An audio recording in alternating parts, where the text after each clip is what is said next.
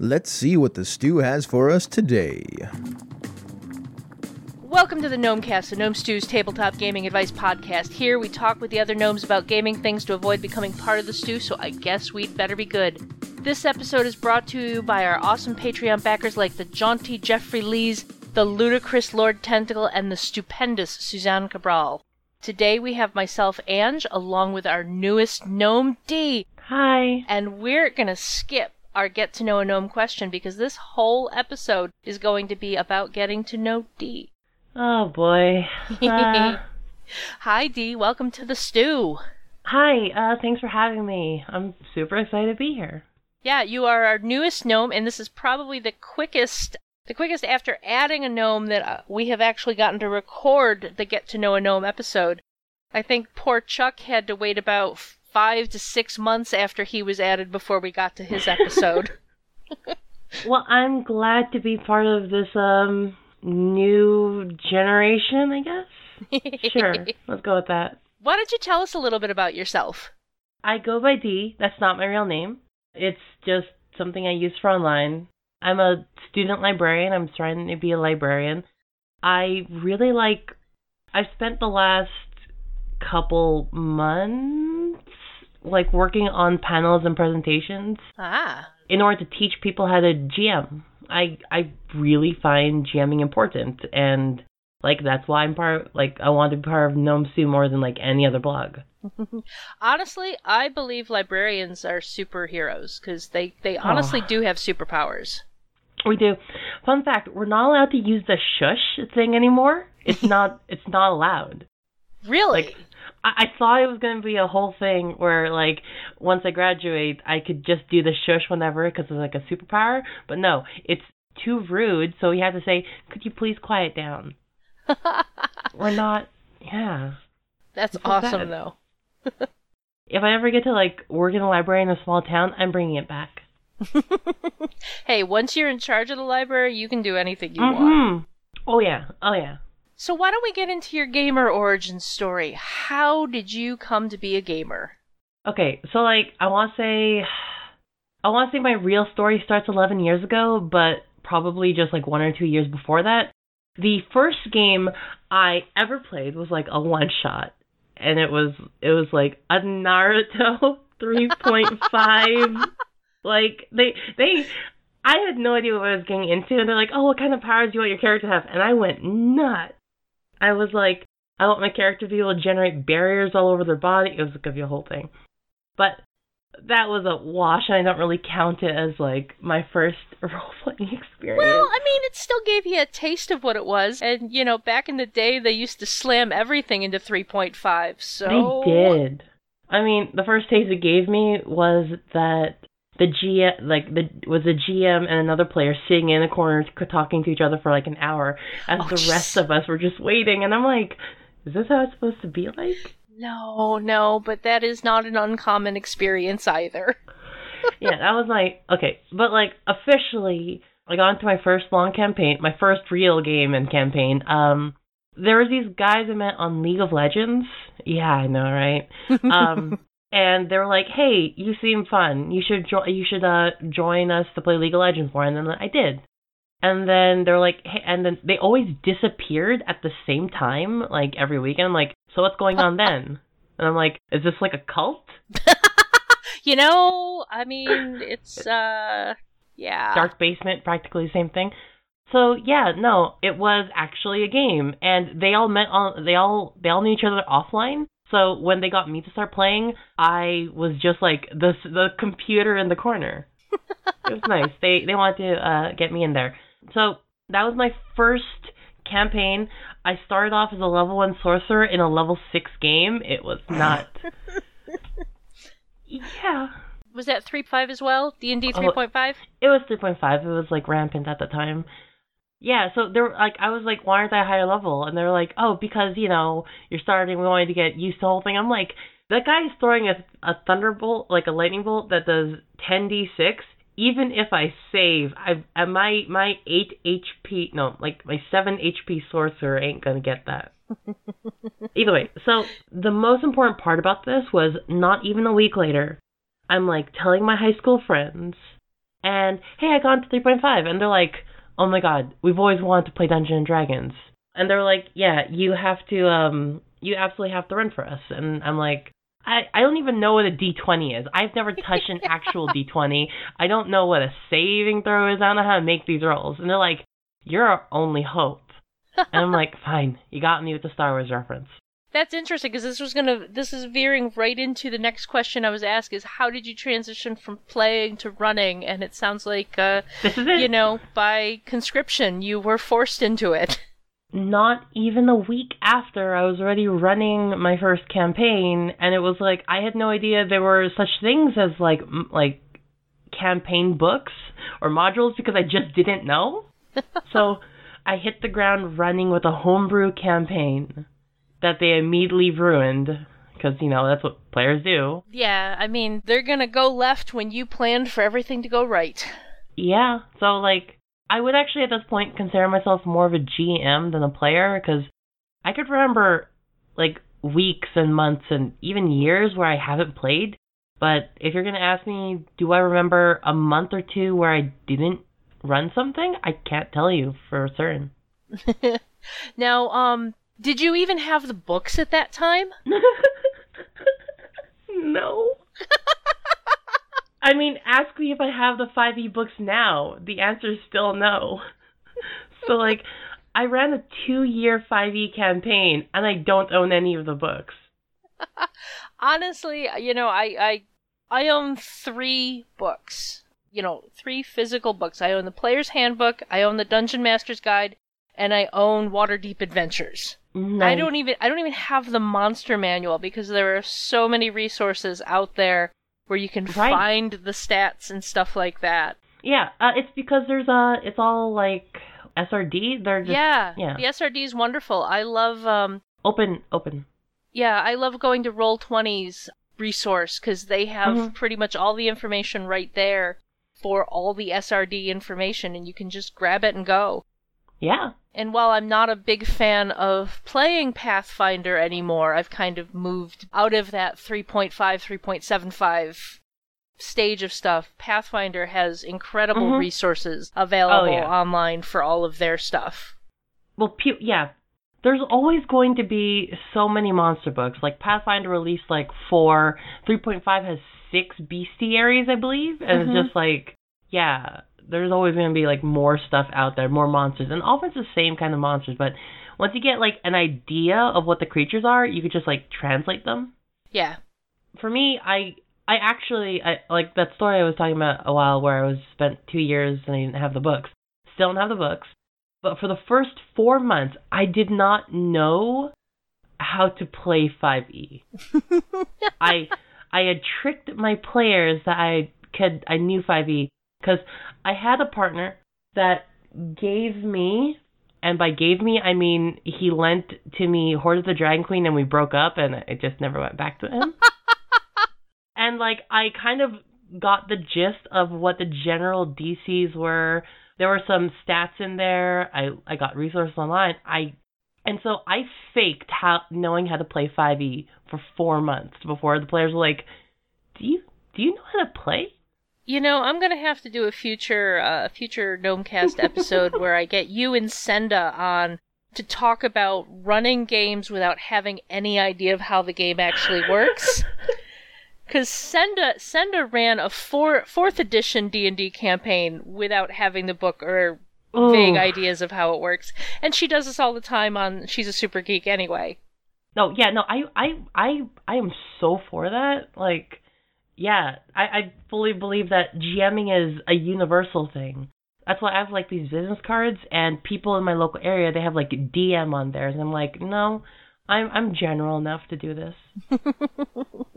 So, what types of games do you like to play? I mean, obviously, we've mostly talked about D and D, but it sounds like you've also experienced beyond that threshold at this point.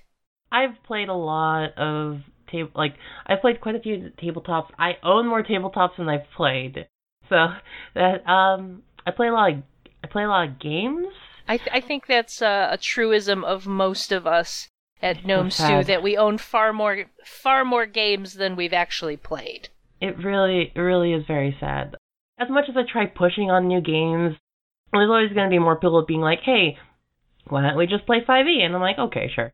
But I recently got my old 5e group to try this one system called Fantasy Age, and I'm like really excited about it. Ah, yeah, yeah, the by um by Uh, Green Green. Ronin. Yeah. Yeah. I did a short campaign of uh, the Dragon Age setting that uses that same system. Perfect. Yeah. Oh, it's because uh, it actually started with Dragon Age. The Dragon Age was the first one, and they were like, oh, this got really popular, so they generalized it. Yeah. Yeah, it's it's not my favorite system, but it's an interesting one. It's the stunting. I found stunting really interesting. The whole like, you know, everything kind of feels like a partial critical, which is nice. My only concern with the, the stunting is that it always slowed down, slowed things down as people were trying to, like they couldn't, like one of the frustrations my players had is they would, they would want to declare what they were doing Right. at the beginning of their action, but didn't really know what their action was going to be until after the roll Because because of stunts, and then it would take time to figure out which stunts they were going to use, so it kind of would slow down combat Yeah. a little bit. But it was still a very interesting mechanic. yeah, the system's really good if you have a group four and less. hmm And more than that, and it slows the game too much. But if you can get like the sweet spot, it goes. It's decent. It's not the fastest. Yeah. For video games, I I used to really like competitive stuff. You know, uh, Obviously, like League League of Legends has been mentioned already. It was huge for me. Nowadays, I like more like I can't even say softer stuff. There's been this one game I've been playing for the last two three days called Kind Words. It's amazing. I love it. It's it's essentially you're just in like a room and you have you you can like look at requests and send requests and it's just people that talk about things that are bothering them or just sharing love. So I I, I would click look at requests and there's people telling me, "Hey, I'm having this issue where I feel really lonely that my ex-wife gets to take my son every other weekend." And then you would respond with a real letter being like, "Hey, I hope you're doing fine. I hope you're doing okay." And are these and are these real people or are Real these people. computer generated stuff? real people. Oh wow, that's interesting. Yeah, it's and I I just I just like I half baked a request being like I guess I'll just try throwing one out. I I talked about how I think about too much stuff at night that keeps me up and I have difficulty sleeping.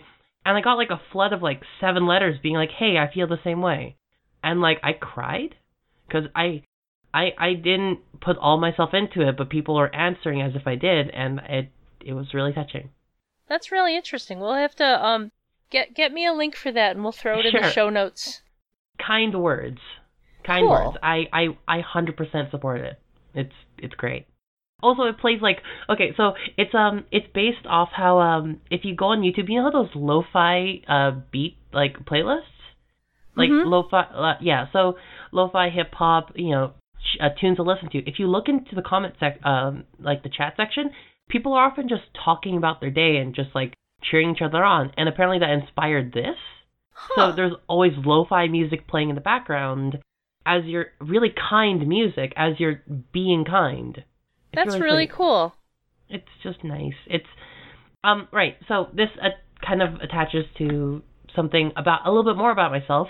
I identify as what I would call a me- well I wouldn't call but what other someone called a metamodernist. It's um it's kind of like this idea where like the past generation has been really cynical and metamodernism is kind of being about also being cynical but also at the same time really earnestly seeking sincere connections with people and that greatly inspires the kind of stuff I write. That's interesting. You know, and that that that, that speaks a little bit to what I've seen in some of the younger generation, like the Gen Z folks. I Yeah. know, you know, it's the yeah, the world is crap and whatnot, but I'm still going to try and put as much positivity into it as I can. That's exactly it. It's the oscillation being you should still be skeptic because the world has been like skewed up by past things. But also we should try connecting despite that. Yeah, I like Yeah. that. Metamodernism. I like that. So what um what types of um do you have like any ongoing let's in back in the the tabletop gaming world do you have any like current campaigns running anything fun like that that you want to share? I I run that Dragon Age. Uh, no, no. I run uh, like uh, that Fantasy Age game I was talking about. It was originally going to be like a story involving the past campaign did and those people. It, at the end of the previous campaign, one of the player's boyfriends, who was secretly a mimic, bound himself to a castle, and now he's just like a castle, and they're trying to like free him from that. It's like it's a whole it's a whole thing. I wanted to start the story going from there and them trying to solve it, but some people weren't into it. They just wanted a new story, so I just shipwrecked them, and that's gonna that's starting today. That's restarting. That's awesome. That's awesome. Yeah, I'm like I I need to pivot. Now, you mentioned with your work as a librarian, you've also done stuff to try and introduce people to GMing. Uh, not necessarily as a librarian, but introducing GMing is like one of the main things I do. I I spoke at this con Anime Revolution in mm-hmm. August. It was like three days. I had somehow gotten three different panels, and I do all the panels myself, so they were honestly more like presentations. And I was just talking ah. about GMing. Awesome. And I'm doing that again at KumoriCon in November. And can I ask where KumoriCon is? Portland. Portland. Cool. Yeah. So that's going to be a whole thing. I, I talk about GMing and I try not giving information that you can look up or that's particularly common. My third panel for uh, Anime Revolution was I think it was called Time Wizardry and Mind Control: How to Control Your Players and the Pacing. yeah. You know how those the people have the things where like, oh, this player's the instigator, this person's the actor, and I'm like, nah, nah, nah, nah. Let's get even more in depth into it. I'm gonna separate players into using three different categorical traits and th- and multiple things inside of them. So a player I could identify as being an active role play seeking uh, hoarder or something like that. I, I would need to look at my notes. And then each of those have like a speed value attributed. So you get like eventually you can find your player as being like a plus three, and every time you interact with the player, it speeds up the game by three points. You know, this sounds like a Gnome Stew article. Yeah, no, I, I definitely wanted to write that um at some point. But yeah, and it was all about just manipulate. Oh my god, that sounds terrible. Manipulating your players to perfectly get your pacing down. well, I do believe that pacing is a upper tier level GM skill because it it takes a little bit to understand, you know, when you need to, you know, when you can let the players just mess Meander. around and do whatever they want to do, and when you need to kind of keep, you push. know, sh- push to get them moving forward. Oh yeah, it's really hard. And when to start wrapping up your game. Oh yeah. So those are the kind of panels like presenting, like information that isn't necessarily common knowledge, but I think can help bring GMing to another level. It's like everyone is saying that you shouldn't be like Matt Mercer because he's like a god GM that is like that that that that goes the extra mile, and I'm like, you don't have to be him, but per, the pursuit of perfection is in itself a worthy goal. Even Matt Mercer says you don't have to be Matt Mercer to run a exactly. game. Yeah, but like I find a lot of fulfillment in trying to bring or like trying to achieve the next level of GMing and teaching that to other people. That's awesome. Yeah. So now that I have suggested that that be an art, you know, your your your player categoriz- categorization system be a Gnome Stew article, what type of other articles can our audience expect to see from you? hard opinions.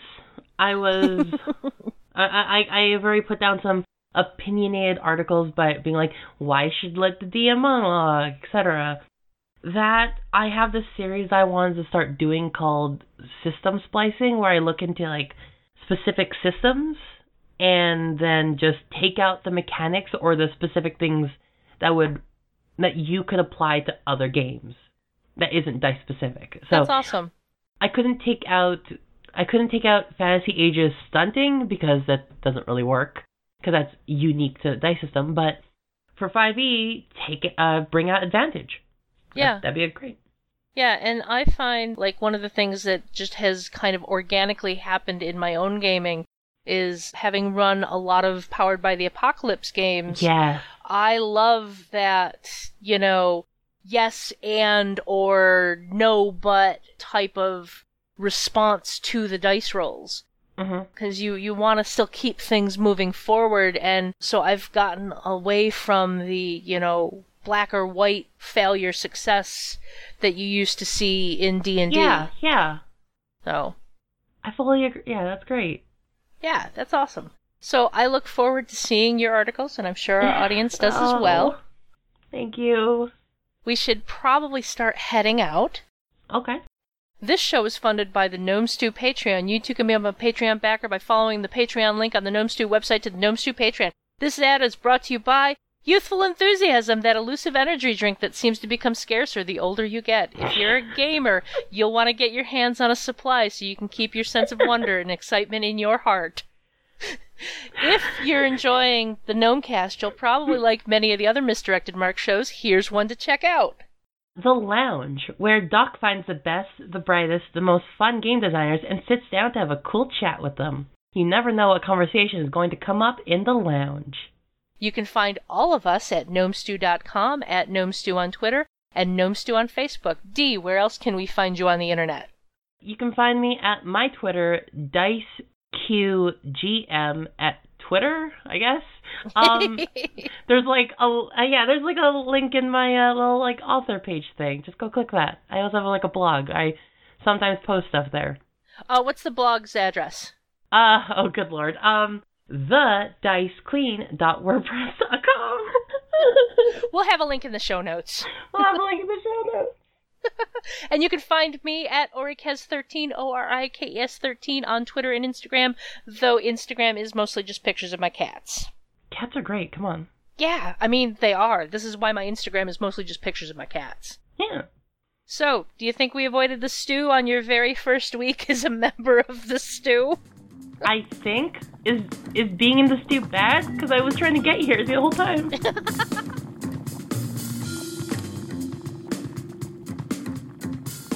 Gnomecast is hosted by Misdirected Mark Productions, the media arm of Encoded Designs.